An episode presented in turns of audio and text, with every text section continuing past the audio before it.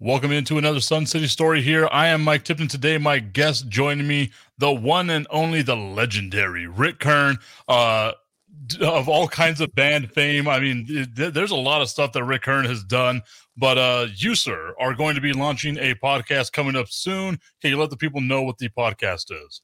Yeah, it's uh, you know, it's kind of an extension of uh, things that I've been doing for the last several years. I had uh, oh, uh, a blog site that I started back in around 2007 and hooked up with a lot of my old friends, musician friends from way back. And, you know, and, and it just kind of gravitated towards something else that needed to happen. And my wife said one day, you know, you're bringing all these friends together. Why don't you uh, do a, a concert, you know, bring some of these old bands back to El Paso and see how that goes. And I, so we tried it, you know, we did one and 2009 at the Lancers East out on the you know east side of town and it went really well.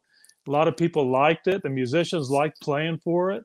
The audience they just loved it. And i mean we had like uh, my old buddy joe gomez from utep now he was sitting on the front row and and he you know you must be doing something right when you see a an old man crying because he's seeing the old bands that he used to see up on stage again. And so it was really a neat thing. So yeah, I, I, I did that for eight years. We we did our last in 2016. Rod Crosby uh, was my co-producer, and uh, you know it it went really well. And so I thought, now let's move on. You know, we're all kind of hunkered in our homes, you know, with all this COVID stuff going on and everything. I thought, why not just start a podcast? You know, people need things to do while they're cleaning out their closets and garage and stuff while they're home. So uh, here we are. You know, I, I'm I'm thinking about really getting it going. I've got some equipment ordered, and and uh, you know, and here I am with you today doing some my first uh, first live, um, you know, video of uh, of my intention to do this podcast. It's going to be called Talking Rock Radio, and uh, pretty excited about it. So, what is it that people would be able to expect from the podcast? So, like you said, talking rock radio, that kind of opens itself up to a lot of different things there. What what could people expect whenever they finally tune in? Well, that's a good question. You know, I initially I was going to keep this thing geared primarily towards musicians. You know, guys that I've played with through the years, and and uh, and guys that I grew up knowing and not necessarily played with them, but knew them very well and knew their bands and went out and and and got to know their bands real well. And and I got to thinking well you know why not do a show that brings back the memories and the stories and the anecdotes of uh, that people you know want to you know these band members want to share. They want to share their stories and their history. And and I thought you know nobody's doing this in El Paso. But then a lot of people don't know the knowledge of the old bands and everything but yet there's still a lot of people out there that that want to hear it. They they miss the stories. You know, the a lot of these musicians left El Paso, and and I'm still connected to a lot of them. You know, and so as long as I can be able to offer that, you know, bring you know bring it out in a in the form of a podcast and let people hear the stories that these musicians uh, want to tell and I'm sure some of them won't be uh, very good to put on the podcast because it may get us shut down real quick. So we got to be careful with our content, you know. But no, all, all kidding aside, I uh, I think it'll be really something good for El Paso, and a lot of my friends that left El Paso want to want to engage in in this uh, effort in this endeavor, and uh, and so I'm I'm I'm excited about doing it. You know, I, I, we'll see how it goes. You know, it it could be something that uh, could really last a long time. You know, I've got quite a few episodes that I'm working on already. Uh, some some pretty interesting content, and uh, you know, so while I wait for my equipment to get here and get some hands-on experience with it, which will happen in the next 30 days, I've got some coming in on Friday, and and uh, and I'm ordering a, a, special mic tomorrow that I'm really excited about. I just got off the phone with uh, uh, California a little while ago and talked to them some more about what it is I'm doing, and and uh, so they're on board with me. So we'll we'll see, man. I'm all excited about it, Mike. Talk and Rock Radio. I'm looking forward to that podcast because I, I I love history and like I love the history here down in El Paso. Like we have such a rich history and culture, but it seems like it's gotten buried in you know just an avalanche of a bunch of different stuff that we've got coming our way, right? So I love the fact that you're that you're going to highlight this, and you, sir, are a part of all the music history that we've had here in El Paso, right? well, you're kind. I I, I do go back a few years with it. You know, I started out um, as a youngster um, playing in a garage band. You know, the neighborhood, typical neighborhood kids. You know, and um, I I always wanted to be a drummer. You know, and that'll be one of my episodes. Probably I may start out with that episode. You know how how I was inspired uh, as a as a youngster. I was 13 years old and I would I would go to the Skylanes bowling alley uh, on Thursday nights to watch my dad bowl. He was uh, in the downtown Lions Club, but they had a bowling team that the club sponsored, and they would go there on Thursday nights to the Skylanes bowling alley, and I would tag along, and uh, and I and I saw my very first uh, concert. That well, I don't call it a concert. They were a local band that was playing in the in the club there called the Little Dipper Lounge and it was the Bobby Fuller Four. And I was just so excited about this group and and and how they sounded. They were just incredible, you know. And uh, I just, you know, without taking the wind out of the sail of my first episode, I'm gonna, you know, kind of leave it with that. But it was that that drummer that I saw that has become a dear friend of mine through the years. Dalton Powell is his name, and and he inspired me you know and and i just told him the other day you know as, as many years as i've known him uh, we've never really talked that much about how he was my inspiration to become a drummer you know and so uh, that that happened. I played with a lot of local bands and uh, and then when i went to college you know at utep i was in a band called the basic sound and that was formed by uh, two of the guys that i met in the choir or the choral department at utep and uh, and we all decided let's put a band together and we did. And we played six nights a week at the Knights Club, which was the Roadway Inn at Bassett Center at the time, and uh, they had another uh, uh, club out on Dyer at the, at the called the Jet Set at the Roadway Inn out there,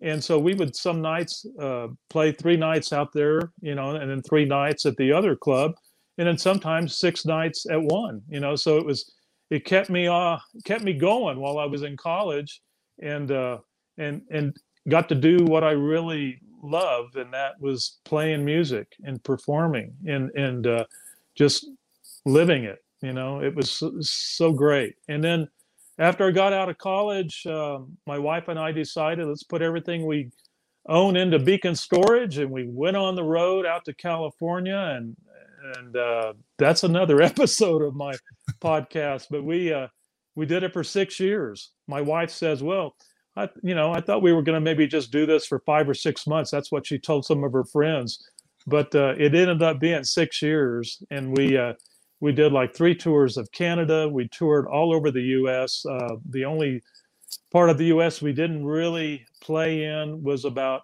four or five of the New England states uh, in Hawaii. We didn't get to Hawaii, but we were all over the United States and uh, played with some, you know, build with some big names, including Elvis, uh, Diana Ross, Isaac Hayes, Fifth Dimension, um, Jackson Five.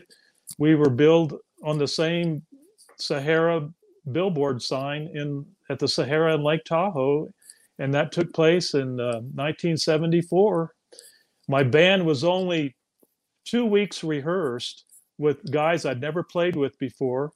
Uh, this is after our first band that went out there broke up, and uh, our agent loved us so much. He says, uh, "You guys are ready to go play," and I guess it was just meant to happen. The voices sounded really good together. It was a pretty pretty strong vocal group, and uh, yeah, and went from there, and we just had a, a good time on the road. We did it for a long time, and then I eventually moved back to LA and hooked up with uh, one of the two guys that that were in my, uh, you know, in one of those groups, and we started another group, which was the second version of my Tapestry band, and that one was uh, that was quite a quite a neat group. That had some really super talented musicians in it. Uh, our guitar player, after that group disbanded, we were together about a year playing a lot of clubs in LA. And uh, after we disbanded, uh, our guitar player went to work for the Spencer Davis Group, which was a very famous group of the 60s. And after that, Freddie Fender, he was his guitar player for, uh, for a while. So the guys continued to do their thing, and uh, all of us have remained to be somewhat in the music business. You know, uh, the guitar player I was just telling you about is now the uh, entertainment director at Harrah's in San Diego, and so he gets to rub uh, elbows with people like Paul McCartney and Foreigner and lots of big names, and that that come and play the room that uh, that they have there at, at Harrah's. So I stay in touch with these guys uh, quite a bit. Um, we we you know we're we're like brothers. You know we we loved what we did, and we still love reminiscing and seeing how we're doing and all of that. So that's kind of what I'll be doing with the podcast. Whenever you mention some of those names, like especially you know early on with you, whenever you mention you know being on that same billboard with a name like Diana Ross or Elvis, was there like one of those moments where you sit there and you think back to yourself, I can't believe I'm here? Yeah, especially since we were only two weeks uh, rehearsed. My, uh, we had been rehearsing. I'd been driving from Newport Beach up to uh, Huntington Beach for like every day for like two weeks, uh, rehearsing in this in the keyboard player's living room. And uh, but we we learned real fast. I mean, we picked it up real quick, and we were all singers and uh, but it was it just came together so fast michael that i just you know when the agent came to hear us you know she said you know i'm ready to start booking you guys and but we had no idea that we were going to be going to the sahara and lake tahoe uh, my my wife i i called her that afternoon after we got the call from the agent and i said uh, how soon can we have everything packed we're, we're going to go play a gig. She says, where are we going? And I said, the Sahara and Lake Tahoe, Nevada. And she said, uh, what? You're going to do what? I said, yeah, we're going to be going over there. They had a, a band that had to leave, you know, that had that, I guess there was medical issues or something. And so they had to cancel.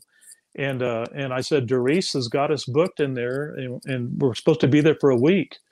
Well, we got there, and I mean, the first thing we see is Elvis on on the sign. You know, I thought, oh my gosh! Of course, he was playing the big room. We were just playing the the big lounge that over you know overlooked the the casinos.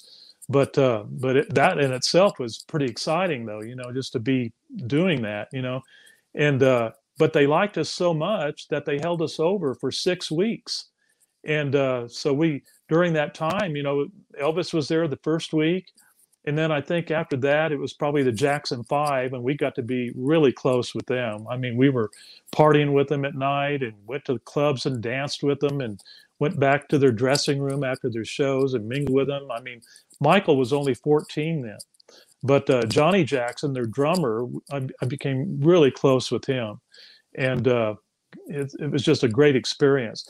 After that, I think it was Isaac Hayes, then Fifth Dimension, then Diana Ross I think I, I hit all of them. Those are the ones that were there while we were there. But yeah, seeing the name Tapestry up there on that sign, you know, uh, with with the likes of those incredible performers, it, it was uh, pretty weird, man. Pretty nice to answer your question. Yeah, it was uh, it was an exciting time, and uh, I, I'm just glad to say that I was able to do it. And uh, we didn't get to know all of them, but we did get to know the Jacksons, and we did get to know. Uh, uh, well, we met some of the others. I think I met uh, Isaac Hayes, but didn't really get to chat with him much. Elvis, we didn't get to know. You know, he he occupied the like the 12th floor of the hotel uh, all by himself. You know, and that was part of his deal. You know, when he when he was performing at a hotel, he would get the whole floor. That was part of his rider. You know, and for his protection and all of that. You know, so, but uh, but still, it was uh, pretty neat. You you speak of like your friendship that you developed with the uh, drummer for the Jackson Five, Johnny Jackson. I want to say what you said the name was. Whenever you look at like your your rolodex of people that you've become friends with and that that you know you can like text them I, I i had to use a really old word there whenever i said rolodex. I don't know when the last time someone had a rolodex was but like uh, again I, I i know i look young. I'm not i'm not that young. Um so whenever you look at it like your contacts in your cell phone you go through that and you scroll through that is there a name there that kind of like pops out? You're like wow like th- this journey that i took allowed me to be friends with this individual. You know um there is a guy. In fact, I mentioned to you earlier that I was on the phone with California today. Well, was, this was the the son of a of a really dear friend of mine, and his name is Don Clow. Don Clow um, is not an everyday name that like Elvis or Isaac Hayes or or you know Stevie Nicks or something like that. Don Clow was the front man for a band called Command Performance and Command Performance was playing across the street from uh, the Sahara when we were performing there, and uh, and we just out of curiosity wanted to see what was going on over at, at, at Harrah's. So we would change our costumes from our show and, and put on street clothes and run across the street to check out this band called Command Performance. And I tell you what, Michael, it, it was like it was the inspiration that really raised us to the next level. Yeah, we were playing at a great place, but after we saw that band and saw what a really great vocal show band is all about, I have to compare them to the likeness of, say, the Osmond brothers. You know, whenever they were, you know, young kids on the Andy Williams show back in the early days. This is going to be pre you, but it was really that kind of quality to hear those kind of harmonies and they're kind of comedy and they're and, and they they could tug at your heart they could make you laugh they could make you cry they could engage the audience. And it was that that moment that that we just said man we want to be like them. And uh and so you know i say this and i say it often that you you got to be careful what you wish for because sometimes things can happen and and and for the right reasons. Uh, I think God is very plays into this a whole lot. I, I, I just you know when I met these guys, I thought, man, these guys are so incredible. I, I want to be like them. I want to play in the rooms like they play. I mean, and they were doing the version of what we were doing at Harrah's. And of course, we're doing it at, at the Sahara, but I wanted all of our rooms to be like that. I want I want this to keep going. And so basically, it was about, I'm going to say within the year, I got a phone call one day from from Don uh, Clow, the front man, and he says, "Rick, we just lost our bass player, Guy Paulette. He's going back to Quebec. Do you have any bass players that you can think that are out of work or need a gig?" And I said, Man, I've got the perfect guy for you all. He played in my very first band called the Sounds Royale Show. That was the band that left El Paso and went on the road. And and I said, This guy plays sax, he plays flute, he sings, he's a comedian, he plays bass, he plays some guitar, and he's a great front man. And so Don said, How do I get hold of him? They called him, they flew him to Cincinnati because they were there. They're recording uh, their their next album and uh, they got Wayne there. Wayne Mills is his name.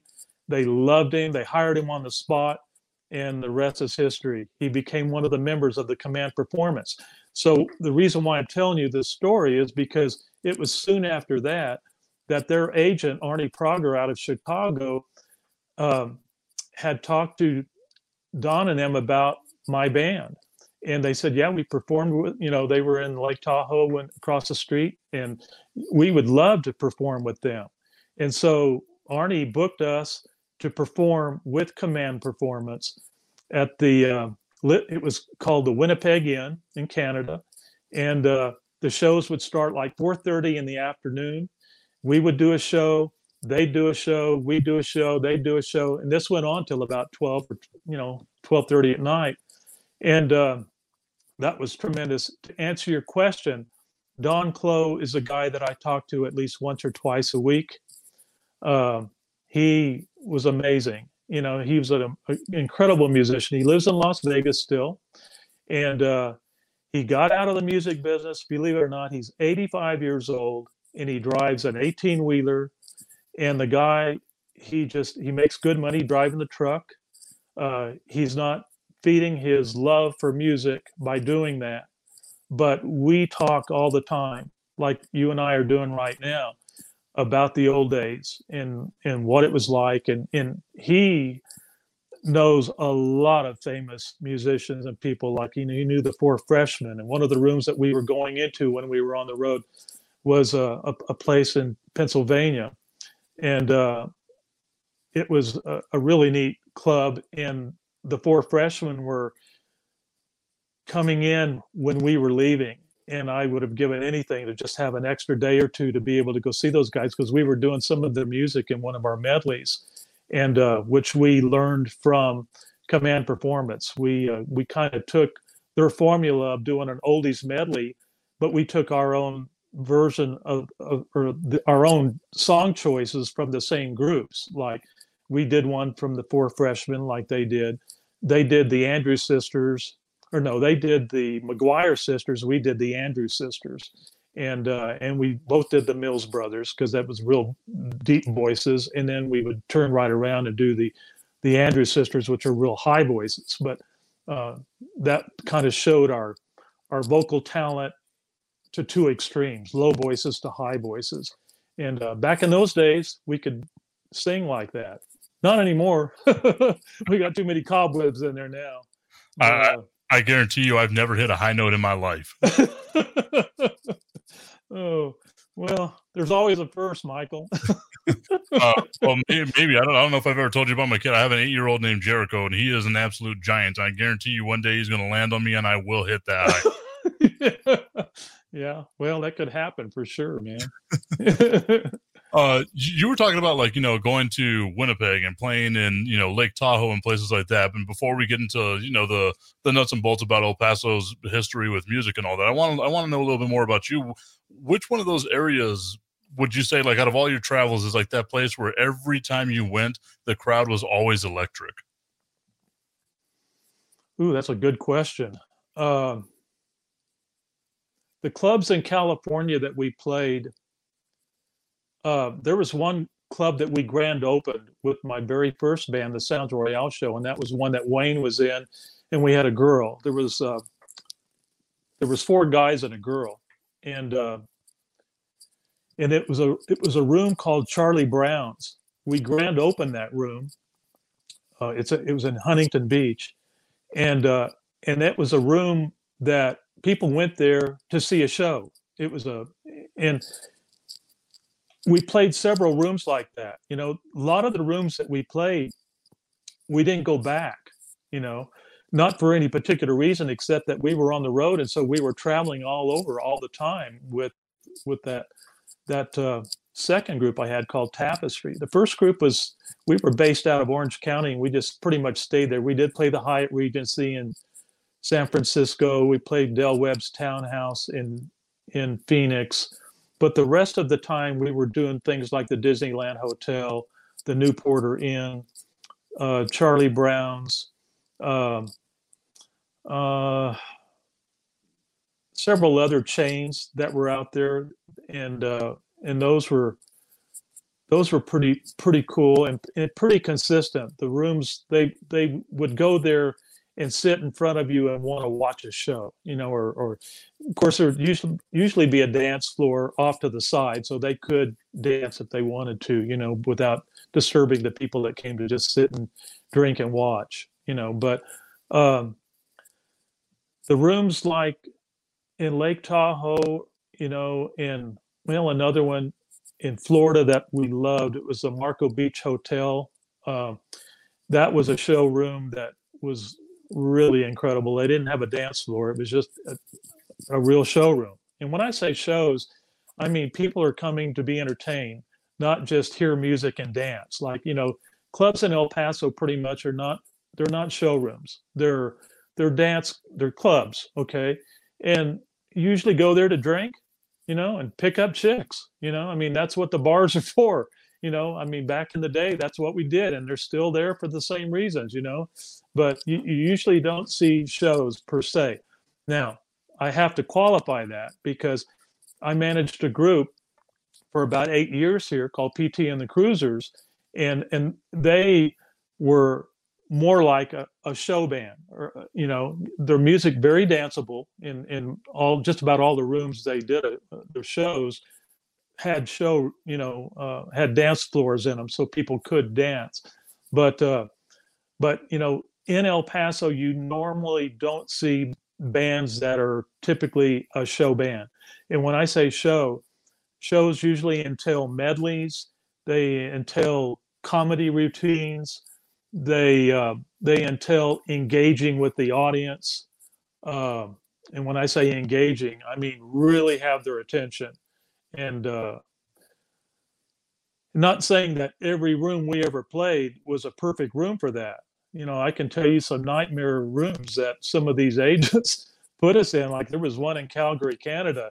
And and the first first thing that they said to us was now we don't want you drawing on the walls in your rooms or painting anything on the walls or whatever we're going what what are you talking about i don't know what kind of groups they were used to booking in there but we, we were not one of those you know? So uh, we uh, we had to play rock music all night because that's all they wanted in this club was to hear you know uh, rock music that they could dance to and everything. And and how many times can you play you know uh, you know the, the same thing? I mean we we had maybe 10 or 12 pretty good rock songs you know by grand funk and some other other other groups but you know um, it it was not really what we wanted to be doing and we called the agent the next day and i you know i said you got to get us out of here. They don't want us and we don't want to be here.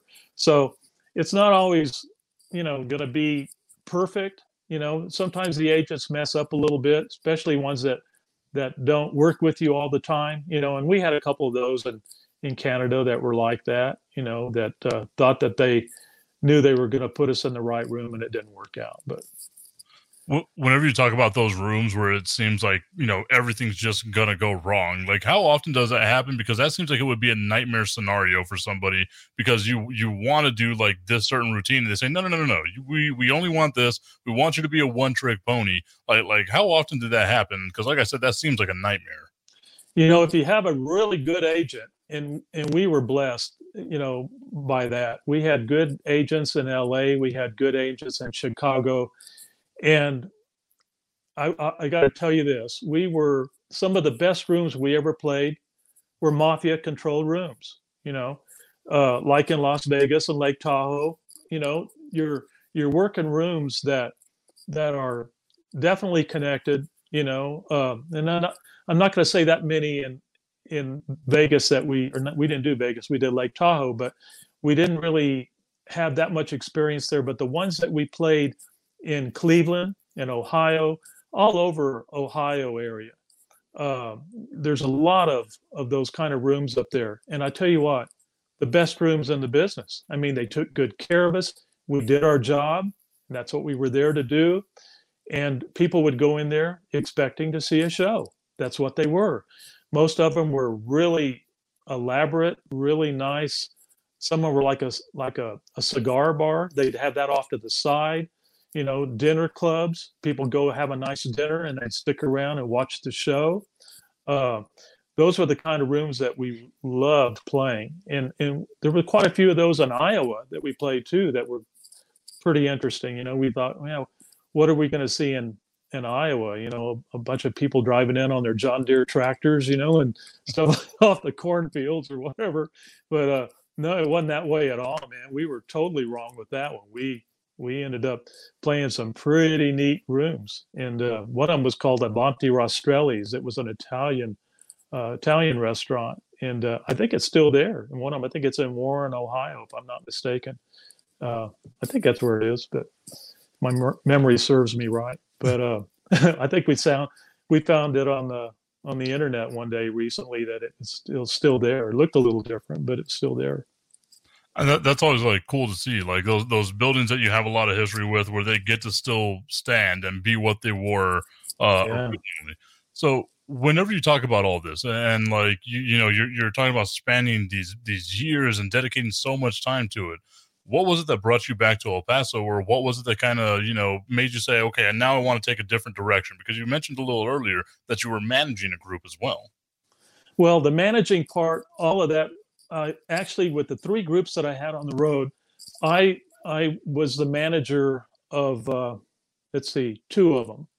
The first one I wasn't. The second one and third one I was, and and basically, all I was doing as a manager was staying in touch with the agents and keeping the band booked and, and, and working and everything and taking care of getting us paid and paying the guys and all of that. Uh, from the standpoint of control of the band or whatever, we all had an equal say. We were never uh, being controlled per se by somebody else that says you've got to do it this way or whatever. We were kind of growing together and doing our own thing.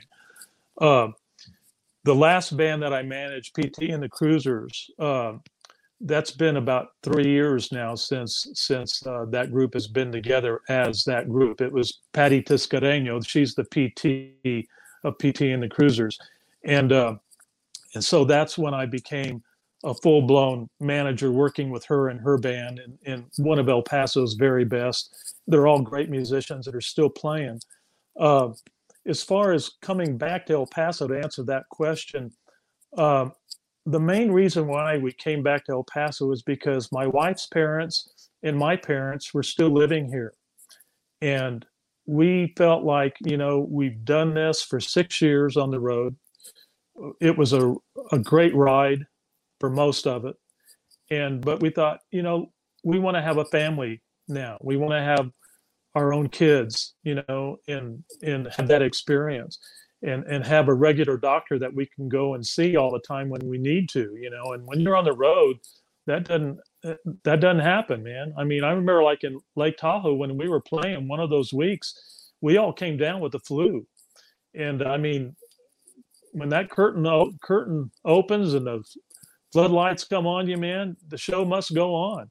And i tell you that having a 101 degree temperature 102 whatever it was you know, and feeling like you know, crud, you know, it was, uh, but yet we still got up there and did it. And, uh, you get tired of that after a while, man. You know, you, you do it for a long time and, you, you know, you don't have a place to hang your hat all the time.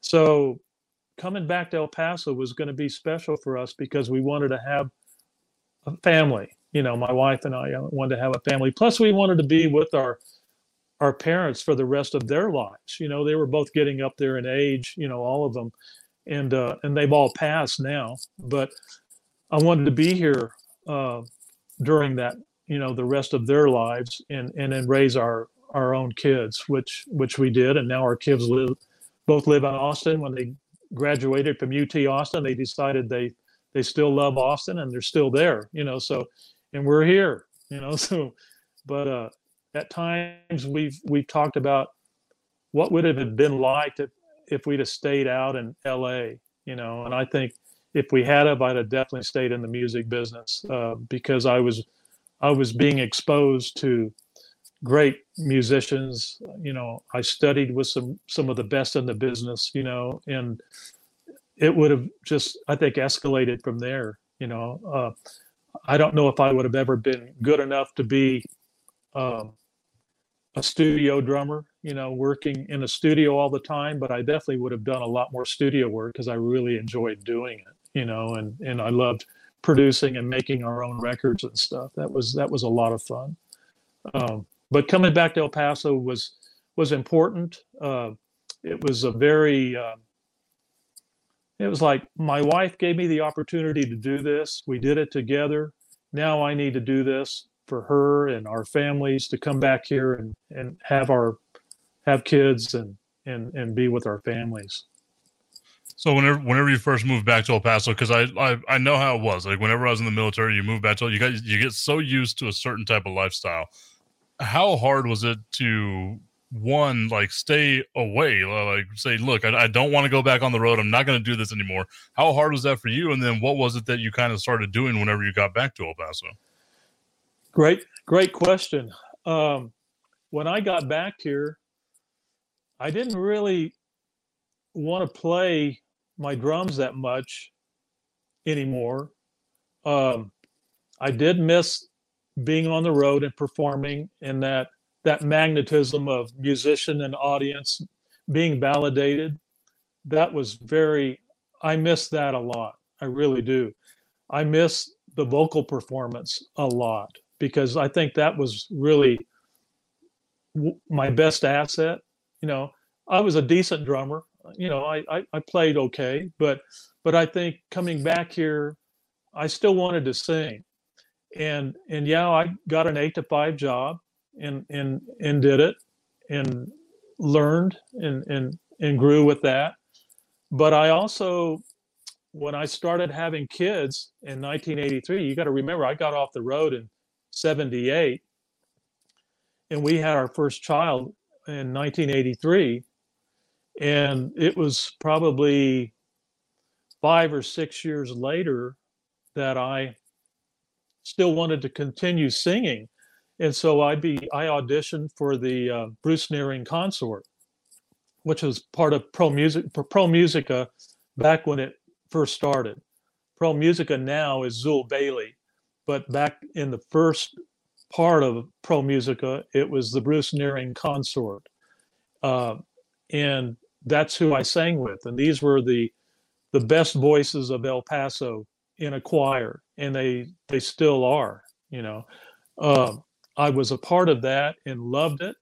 Uh, the only thing is, my kids were young, and you know, I I needed to as I as they got older, I needed to be there more there for them to help them develop and do things. Like my wife, she was always there as a room mother, working with the kids, you know, in the schools, and we were always busy with PTA and doing all that stuff. And then as our kids get older and, and more competitive, we did the T-ball thing and the Girl Scouts and the Boy Scouts and Eagle Scout, science fairs, all of that stuff.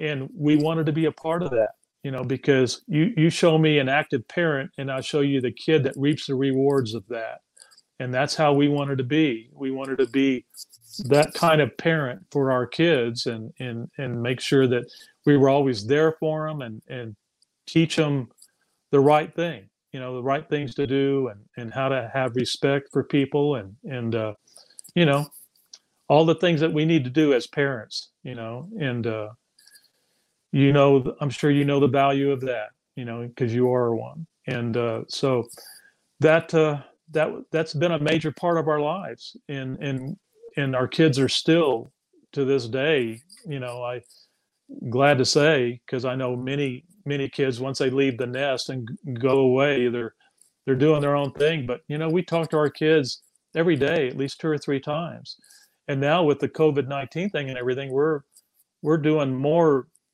more Zoom calls and Skype and FaceTime and everything than we've ever done in our lives, you know. So I got to say, from that standpoint, we're closer to our kids now than we've ever been, and we were always close before, you know. So.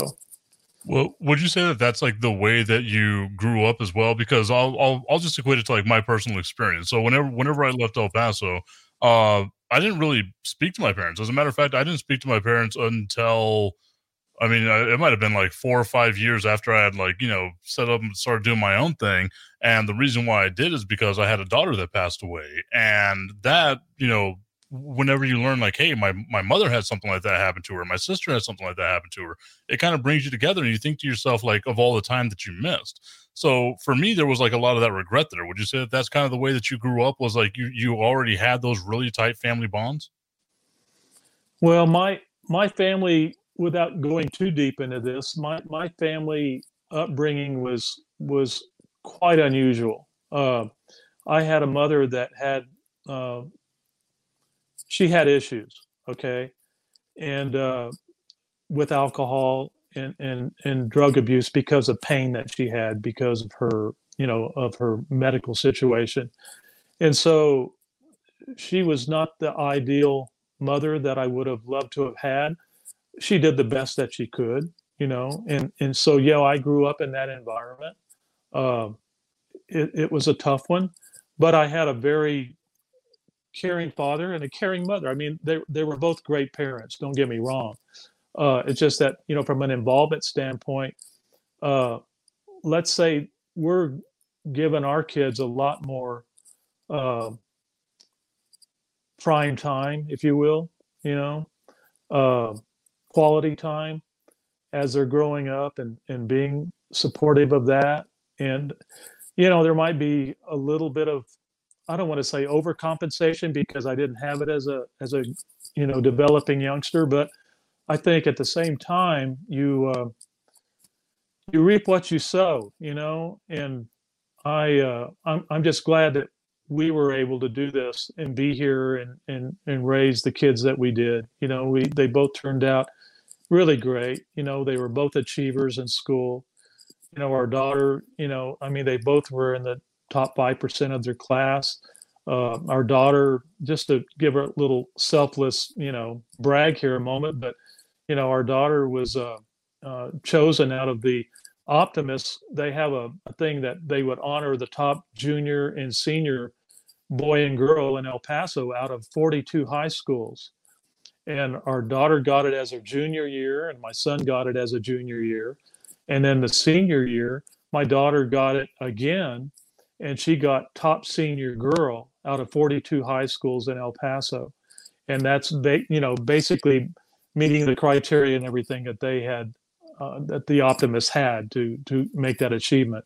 But I, I've got to say that because of the encouragement and everything that we gave our kids to be joiners, get in national honor, uh, get on the high Q team, you know, do, you know, all of the uh, destination imagination, you know, and, and compete with the other schools and learn what that's all about and, and get self-confidence and, and learn how to uh, interact and, and work with other kids, you know, on a team, you know, and the team concept and all of that, you know, and I think, uh, you know, and I got to say that with my son, you know, he he became an Eagle Scout.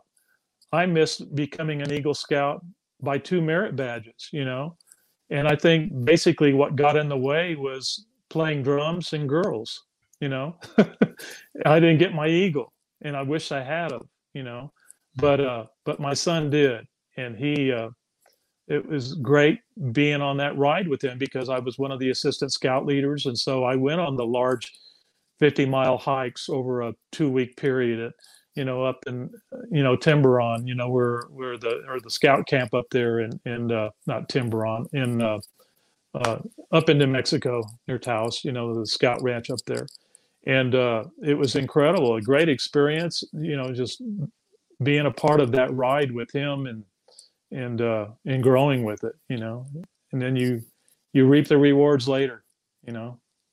You may not know, know it when you're doing it, but I think over the long haul, when you finally got it, you know, then you think, hey, that was well worth doing. Uh, it's, it's always time well spent whenever you get to spend it with your kids, and I will 100% no go on that. you bet, man. Take so, every minute you can, you know. Oh, trust me, I, am I'm, I'm the youngest of eleven, so I know what it was like not to have like a wow quality time.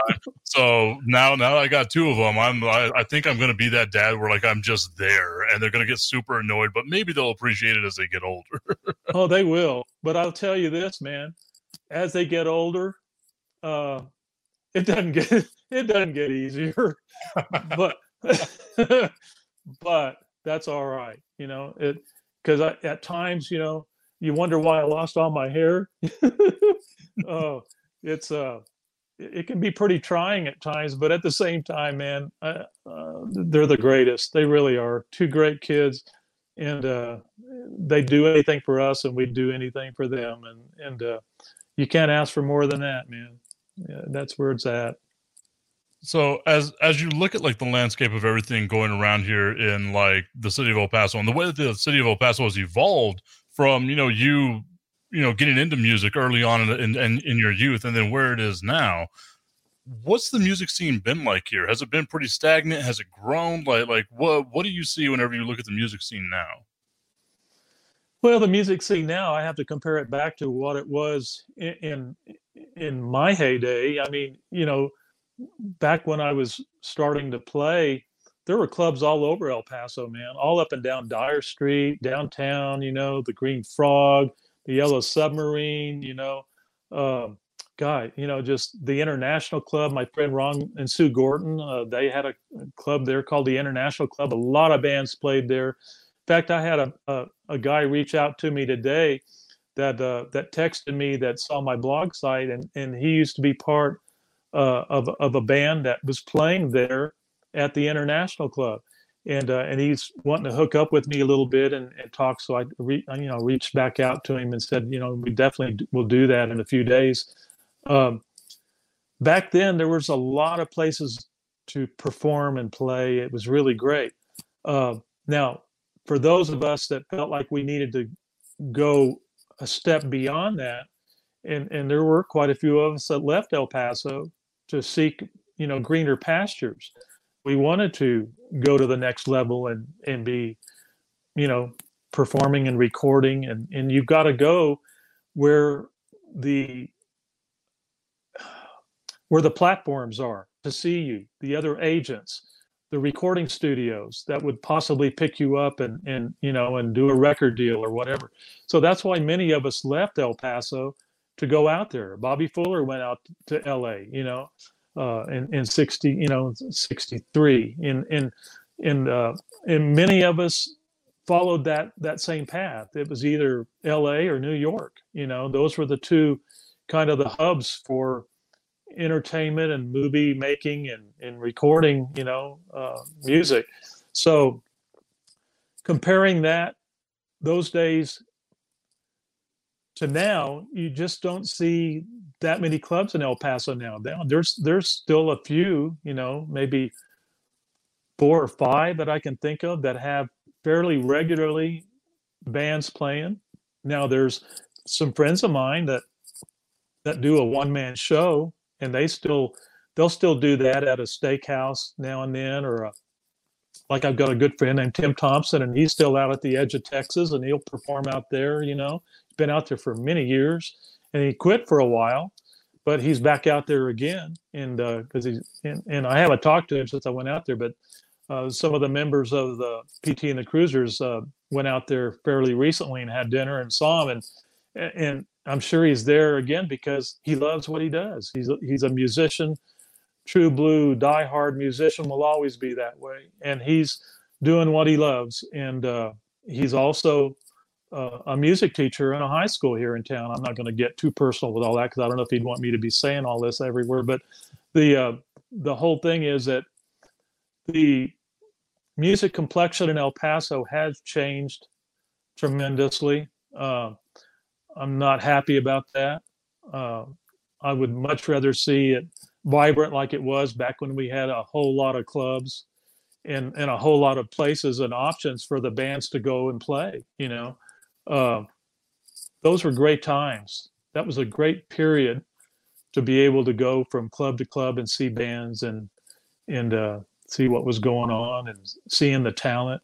El Paso had incredible talent for musicians. You know, when I did my Border Legends series, Michael, from we, we started in 2009 and went to 2016 my last year, it was either 2015 or 2016, my wife and I figured out how many people came to El Paso to see our show. And we counted at least 25 different states of people that have left El Paso that, you know, but they knew we were, you know, staying in touch by the internet and everything uh, about uh, our annual show called Border Legends of El Paso. And that was pretty exciting for me to bring back a band like the Chains or the Henchmen or Rod Crosby and the Intruders or Bobby and the Premiers, some of these bands that that you know paved the way back in the days. And they really were great musicians, great bands. And these guys like the Chains, for example, they uh, they hadn't played together in over 39, 40 years, whatever it was. When I called Roy Penny and I asked him, you know, in Florida, I said, Roy, would you guys entertain reuniting your group and coming back to El Paso and, and play our show?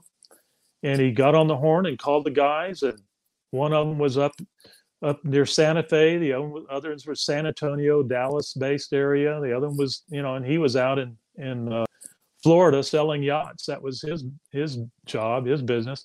They came back to El Paso, man, and they rehearsed for a couple of days uh, out at the Almeida where we were in in the bar area. They closed them off in there and let them do their thing for a couple of days of rehearse, and they got up there and and, and hit it out of the park.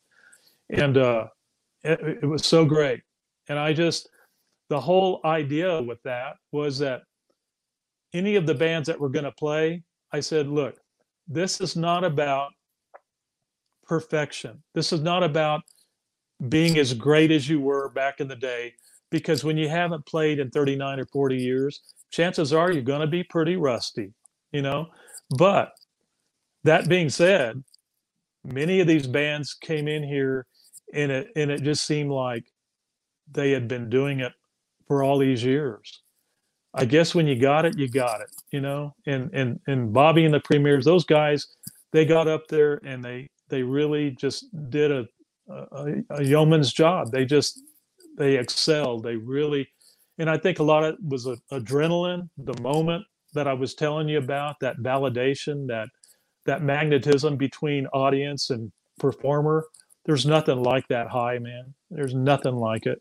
Uh, when you get a standing ovation, people are saying, "Yeah, I liked what you did." You know, there's just that is just the most incredible experience that an entertainer can have, and uh, and putting guys like that up on the stage to reunite and El Paso supporting it, we had to do it. We had to do it as long as we could, you know. And, and I wanted to go ten years, but it looks like eight was going to be our magic number. Too many things changed. The venue changed. Uh, my co-producer, you know, Rod Crosby, he needed to think more about retirement and and so there was economics of doing this because it takes a lot of toll on you to put on a show like this you know? It took me it would take me a whole year to plan this thing and put it together but uh but well worth it. And i'd do it again if i could you know? But uh but in the meanwhile i'm going to do my podcast and talk to my musician brothers. And yeah and you said it's a it's a wide a wide spread there between talk and rock and and and that's kind of the reason why I chose that name because I want to be able to talk to anybody uh, if they have stories that will engage the public and uh, and bring inspiration. And I think that's what a lot of my mantra is going to be is sharing stories with people that that matter that they want to hear the audience wants to hear these stories. I know they do. I know the musician stories will be entertaining and very uh, interesting. A lot of my audience is going to hear stories that they've never heard before. And if we can tell stories that will encourage and inspire future musicians to go and do what we did and do it better then god bless them you know that's that's what i want to see happen. Uh, i think um, other people though they need to tell their stories and i've got so many great friends out there that have accomplished some major things in their lives and uh, and have had fun along the way doing it. And i've kept those relationships going with them. And i i want to get them on my podcast and and talk about those stories. And and uh, it won't always be music. I'm going to say 80 to 90 percent of my stories are going to be music you know uh, pointed towards music, but I think if I can bring some other inspiring uh, tales, tales of lore, then we'll we'll do that too. It'll be fun. So uh, I've got like a, I, I guess a two part question for you. Whenever whenever we talk about that, because we we spoke about the changing landscape in the uh, city of El Paso, you know, musically, like like with venues for places to go. One, how do we re inject that life into the landscape here in El Paso? And then, secondly, what would you have to say to that young aspiring artist who looks around and sees basically a barren desert of, like you said, four or five clubs that might do something with you? You know, El Paso is no different than any other city, except, well, let me back up with that one. We had so many great entertainers, musicians that left El Paso to go do bigger and better things, and, and they did and uh, but I think every city's got good musicians. Um, if they don't have a place to be able to grow and and and show their talent. That is so sad. And now with what's going on with COVID and in in our world, I mean, it's it's been a year now, almost a year, that we've seen that you know, like South by Southwest in Austin, they can't do their things. You know, Coachella, they can't do their thing out in California. You know, we can't we can't see Austin City Limits at the Moody Theater in Austin now. You know, I mention all these things because uh, my son's a photographer for Getty Images, and uh, he hasn't done any red carpets or any shows. You know, he was photographing, you know, Paul McCartney and Willie Nelson and all these people on a weekly basis. You know, and this stuff is it, it's it's been drastically affected by what's going on in the country today. And and do we know when this is going to end? No we don't know what it, when it's going to end. But when it does i hope the clubs can come back vibrantly again. I hope you know because i know the musicians they're going to want to play. They're going to want to still do their thing. That's always going to be there. Um, as far as what's going to happen in El Paso. I mean, I've, I've seen even before COVID hit here, I saw clubs dying. You know, restaurants are, you know, they're just, they're not, the showrooms are not, not showrooms. They're, they're just, they're, they're more like a, just a bar with a dance floor. And I think a lot of this changed when the bar owners decided that number one, they couldn't afford the musicians to play, you know, of course, a lot of that depends on where you're at. I mean, like in Austin, because it's the music capital of the United States, you know, people, the bars there, I mean, musicians will go and play for free just to get the exposure and to and have and, and and develop the audience base, the following and everything. And that's what it's become. In Austin, it became that way, not to drift off so much away from El Paso, but I got to tell you, in contrast, what other cities are doing in comparison to, you know, the the drastic difference here is that we've got musicians that want to make a living, uh, and when you can't make that much money, then there's there's a reason why so many musicians leave El Paso. You know, because the the whole the whole stage is you know changed as far as places to be able to perform and and um, you know showcase your talent. Um, I, I, hope to see someday, uh, you know, the good rooms again. I would love to see that in El Paso.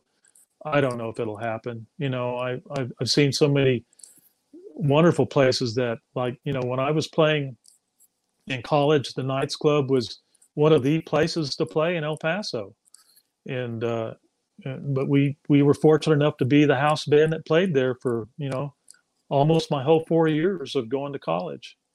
I mean, what a neat gig, man! Be able to play every night, you know, and and uh, have a few brewskis and do your thing, and then you know do your studies, go to school the next day, you know, come back and do it again. You know, it's just it it's it was a it was a neat gig, you know, but there's no place in El Paso that offers that today you know? Um, the band pt and the cruisers that that i've referred to numerous times one of the owners of that you know one of the members of that band uh, buddy winston he owns uh, a, a really just great recording studio called star city studios here in el paso. And they have a, a performance studio as part of that. They have three rooms studio a b and c and uh, sees their big room. They can put like about 120 people in there seated, and uh, and and they can put shows in there. And they've done a lot of them. I booked about two or three of them in there, and uh, and besides the cruisers, which they that's their home base now. They they'll perform in there behind other entertainers if they want somebody to perform behind them, or they'll just do their own show. Um, and, and thank God we've got that place you know that's a it's a it's a beautiful venue beautiful studio with first class top flight equipment um, it, it's it's great that they are able to offer uh, a place for entertainers to come in and we've had some really nice shows in there and some of them are from out of town you know some fairly big name entertainers and uh, uh, do a nice job. Um, but it would be nice to see more rooms open up that serve dinner, that do shows. Uh, I I always wanted if I ever hit the big time, you know, with the lottery, I would have loved to uh, put in a a really neat museum like place that would have the history of El Paso rock and roll, a place to put up, you know, Dalton Powell's drum kit from the Bobby Fuller Four, and and just you know musicians that have come and gone, but had a lot of uh, really neat memorabilia that could be put in there and and seen you know when any you know when whenever anybody wanted to go and and you know check out the history of El Paso rock. And then I would have loved to have had a performance hall attached to that museum where two of them I would love to have two performance halls one for standing room only and one for dinner theater you know a dinner a dinner concert um, you know and one would be smaller than the other. The other would be on the oh, the likes of say the Plaza Theater, maybe a little bit smaller, uh, but but still be able to seat about you know 1,200 people, you know, and and uh, we just we don't have that anymore. I mean, yeah, we've got the Plaza and we've got you know the Civic Center, you know, uh, Abraham Chavez all that, but who knows what's going to become with that down there? You know, there's so much controversy and everything. Hopefully, that'll uh, become something better. You know, they say it's in kind of dire straits. It needs to have a lot of work done on the stage and you know the performance hall itself. So um, I don't know. I guess we'll just have to wait and see, man. You know, go from there. I, have often said I don't want to get like on the the political side of uh, you know what's going on with downtown El Paso and all that. I've often said that there's that area that of uh, of a certain side of the town that shall not be named. It starts with a D. I'm sure you know where it's at. But I've said since there's been so much damage done to those buildings right now, why not have like an outdoor clam show, kind of like what they have in Boston, where you can have like that outdoor venue that can still also hold, you know, concerts and, and like you could utilize that and build up the city of El Paso because there's there's so much talent here whenever it comes to music, but I don't feel like they have the platforms they deserve you're singing my song, Michael. Why don't you go join? Uh, go get get elected, man. We need you on city council. You know. I, I, um, I've made the joke for the better part of like five years that I was going to run for mayor, and believe it or not, I have like a whole crew of people behind me that want to do like advertising and and and like all this stuff. I have no idea how I will be a mayor, but I feel like eventually it's going to happen. hey, man, go for it. I'll be one of your head cheerleaders. No, I I I would. Uh, I always you know, I used to be on the El Paso Historical Commission and uh, with Bernie Sargent and Max Grossman and, and, dear friends of mine to this day. And uh, we, you know, we fought we fought the battle and we we uh, we did great things, and we you know continue to want to see things like that uh, grow in El Paso. But at the same time, I think what I would love to see happen downtown would be like like we've seen in San Diego or in uh, Tucson or Albuquerque, you know, uh, like the Riverwalk, you know, with all of the history down there and everything that they've done. I would love to, you know, we could maybe never do it on that scale. First of all, we don't have the water to do it, but it would be great to have that whole thing downtown be a place where we could see ballet folklorico, you know, or we could see the history of Pancho Villa, you know, and, and all of our tremendous uh, El Paso uh, patrimony, man. We have such great historic patrimony here. And it would be so incredible to have a place where people could walk around and, and, and see really neat shops and restaurants with outdoor dining and a stage, like you said, where people could sit around and, and take in uh, you know, a, a show, you know, uh, with a clamshell or whatever, like you said, and that would be really exciting, and and that would be the ultimate wish that I have for my for my city, you know, is to have something like that. Um, we we have such incredible talent here in this city, and and we're not using it the way we could be. uh, and, and you know all they do is you know have a lot of issues down there and, and fight back and forth but they're not getting it done you know and and they could get it done if if we had the right people in there really uh, rally you know rallying and and and really doing it you know and uh, i think we've got some some great people you know that are still on on the council and we've got a new mayor and uh, we'll see how he does. You know, he was there before, and and I, I have a lot of respect for Oscar Leeser. You know, he's been a client of mine for years, and and uh, I have a lot of respect for him. So we're we fingers crossed that we can get some things happening down there. We've got some exciting things happening with the historical registry and everything that's that's just taken place, and uh, we'll just see where it goes from there. You know, I, I hope we can see this thing uh, develop into uh, an old town El Paso. You know, we certainly have the infrastructure and we have the talent and we have the uh, herewithal to make that happen. I, I, mean, I'm I'm looking forward to seeing what happens. But the one thing I know needs to happen is we need to inject that life once again into the the the music and the arts that we have here in El Paso. Because, like you said, we have so much talent here that needs to, that that deserves to get those highlights and get those recognitions and get those gigs as well. Good, yeah, good, good point, man. Yeah, we really do, and you know, hopefully it'll happen. We keep our fingers crossed, say our prayers, you know, and and uh, you know, never, you never know, but uh, we got we got people that are on the front lines that have uh, some tremendous energy, and uh, we just have to keep supporting uh, and, uh, and see how it plays out.